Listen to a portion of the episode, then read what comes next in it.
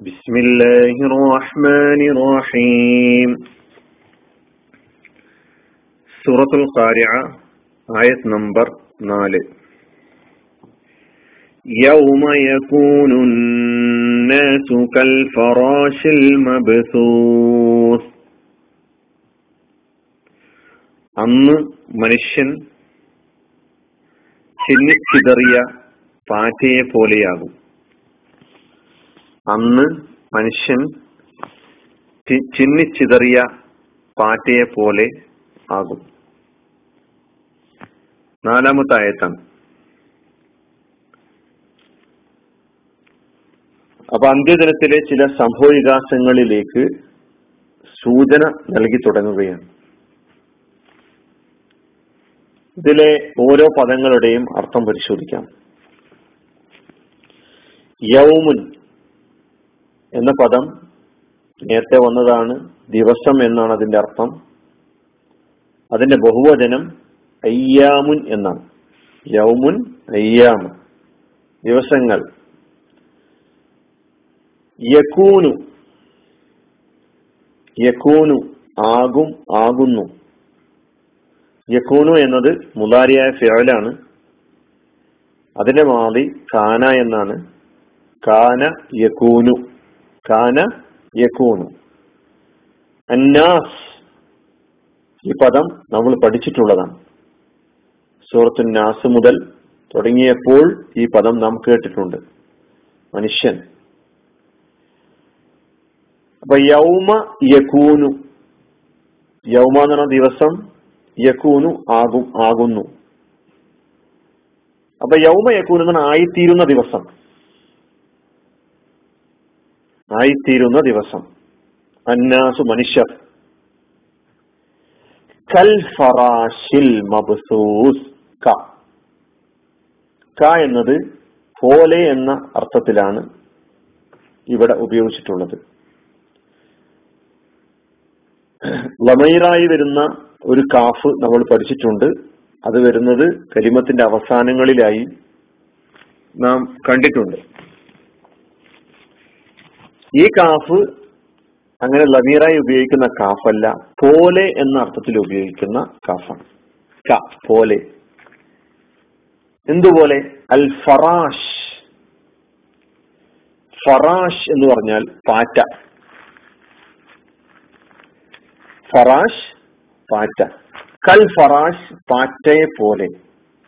കൽ ഫറാഷ് പാറ്റയെ പോലെ.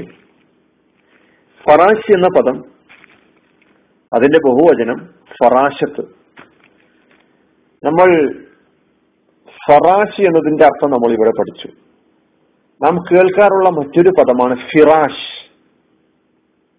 ഇവിടെ ഫായിന് ഫത്തഹാണെങ്കിൽ ഫിറാഷ് എന്ന് പറയുമ്പോൾ ഫായിന് കസറ വിരിപ്പ് എന്നാണ് അർത്ഥം. ഫിറാഷ്. അതുപോലെ തന്നെ ഫറാഷ് എന്ന് കേൾക്കാറുണ്ട്. അറബ് നാടുകളിലൊക്കെ ജോലി ചെയ്യുന്ന ചില ആളുകളൊക്കെ പറയും ഞാൻ ഫറാഷാണെന്ന്. ഓഫീസ് ബോയിയെ സൂചിപ്പിക്കാൻ അവരുടെ ലേബർ കാർഡിൽ എഴുതി വെക്കാറുള്ള അറബി പദമാണ് ഫറാഷ് എന്ന് പറയുന്നത്. ക്ലീനിങ് അതുപോലെ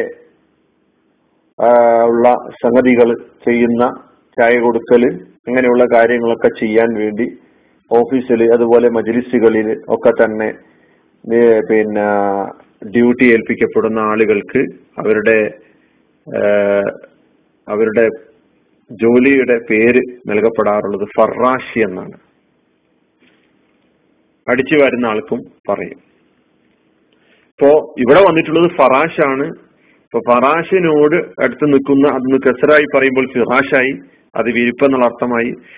ഇനി ഫറാഷ് എന്നുള്ള റായിന് ഷെദ്ദും ഒരു നീട്ടം കൊടുത്താൽ ഫറാഷ് എന്നായി അപ്പൊ അതിന്റെ അർത്ഥവുമാണ് ഇപ്പോൾ പറഞ്ഞിട്ടുള്ളത്. അപ്പൊ ഇവിടെ നമ്മളെ അർത്ഥം തന്നെ അർത്ഥത്തിലേക്ക് തന്നെ തിരിച്ചു വരാം. കൽ ഫറാശി പാറ്റേ പോലെ അൽ മബസൂസ് ചിതറപ്പെട്ട. കൽ ഫറാഷിൽ മബസൂസ് ചിതറപ്പെട്ട പാറ്റയെ പോലെ. അതാണ് ചിന്നി ചിതറിയ എന്ന് ഞാൻ മൊത്ത അർത്ഥത്തിൽ പറഞ്ഞിട്ടുള്ളത്. ചിതറപ്പെട്ട പാറ്റയെ പോലെയാകും. അപ്പൊ മബസൂസ് എന്നതിനാണ് ചിതറപ്പെട്ടത്.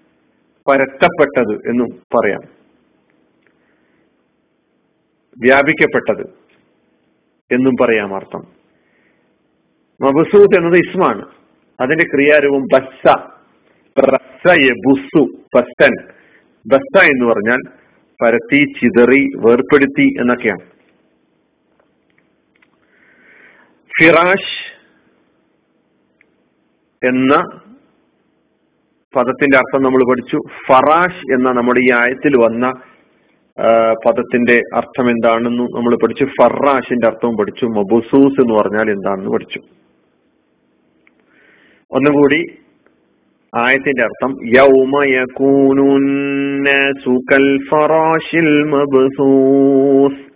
അന്ന് മനുഷ്യൻ ചിതറിയ ചിന്നിച്ചിതറിയ പാറ്റയെ പോലെയാകും. അപ്പൊ അന്ത്യദിനത്തിലെ ചില സംഭവ സംഭവ വികാസങ്ങളിലേക്ക് സൂചന നൽകി തുടങ്ങി എന്ന് ഞാൻ പറഞ്ഞു. അപ്പൊ അന്ത്യദിനത്തിന്റെ പ്രഥമ ഘട്ടം അതായത് നാം കഴിഞ്ഞ ക്ലാസ്സിൽ കാഹളത്തിലെ ഊത്തുമായി ബന്ധപ്പെട്ട് ആദ്യത്തെ സാഹചര്യം ആദ്യ ഘട്ടം എന്ന് പറയുന്നത് മനുഷ്യനെ ഭയവിഹുലനാക്കി തീർക്കുന്ന ആദ്യത്തെ ഊത്തോടുകൂടി മനുഷ്യൻ ഭയപ്പെട്ട് ഭയവിഹുലനായി നാലുപാടും ചിതറി ഓടുന്ന പാറ്റകളെ പോലെ ചിതറിക്കളിക്കുന്ന ഒരു അവസ്ഥയിലായിരിക്കും എന്നാണ് ഇവിടെ പറയുന്നത്. എന്ത് ചെയ്യണമെന്നറിയാതെ എന്താണ് സംഭവിക്കാൻ പോകുന്നത് എന്ന് പോലും തിരിച്ചറിയാതെ ഒരു ഒന്നും മനസ്സിലാകാതെ അന്ന് മനുഷ്യരൊന്നടങ്കം അന്തം വിട്ടുകൊണ്ട് ഭയപ്പെട്ട് ഈയാം പാറ്റകളെ പോലെ ചിന്നിച്ചിതിരി നാലുപാടും ഓടുന്ന ഒരവസ്ഥയെയാണ് സൂചിപ്പിക്കുന്നത്. ഇതൊക്കെ സംഭവിക്കാൻ പോകുന്നതാണ്. ഖുറാനും തിരുസുന്നത്തും നമ്മെ പഠിപ്പിക്കുന്നു. ഇങ്ങനൊരു സാഹചര്യം നാം അഭിമുഖീകരിക്കാനുണ്ട്. ഈ ലോകത്തിന് അഭിമുഖീകരിക്കാനുണ്ട് എന്ന്. അപ്പോൾ ഇവിടെ പ്രഥമഘട്ടത്തിൽ സംഭവിക്കുന്ന ആ സംഭവത്തെയാണ് സൂചിപ്പിച്ചിട്ടുള്ളത്.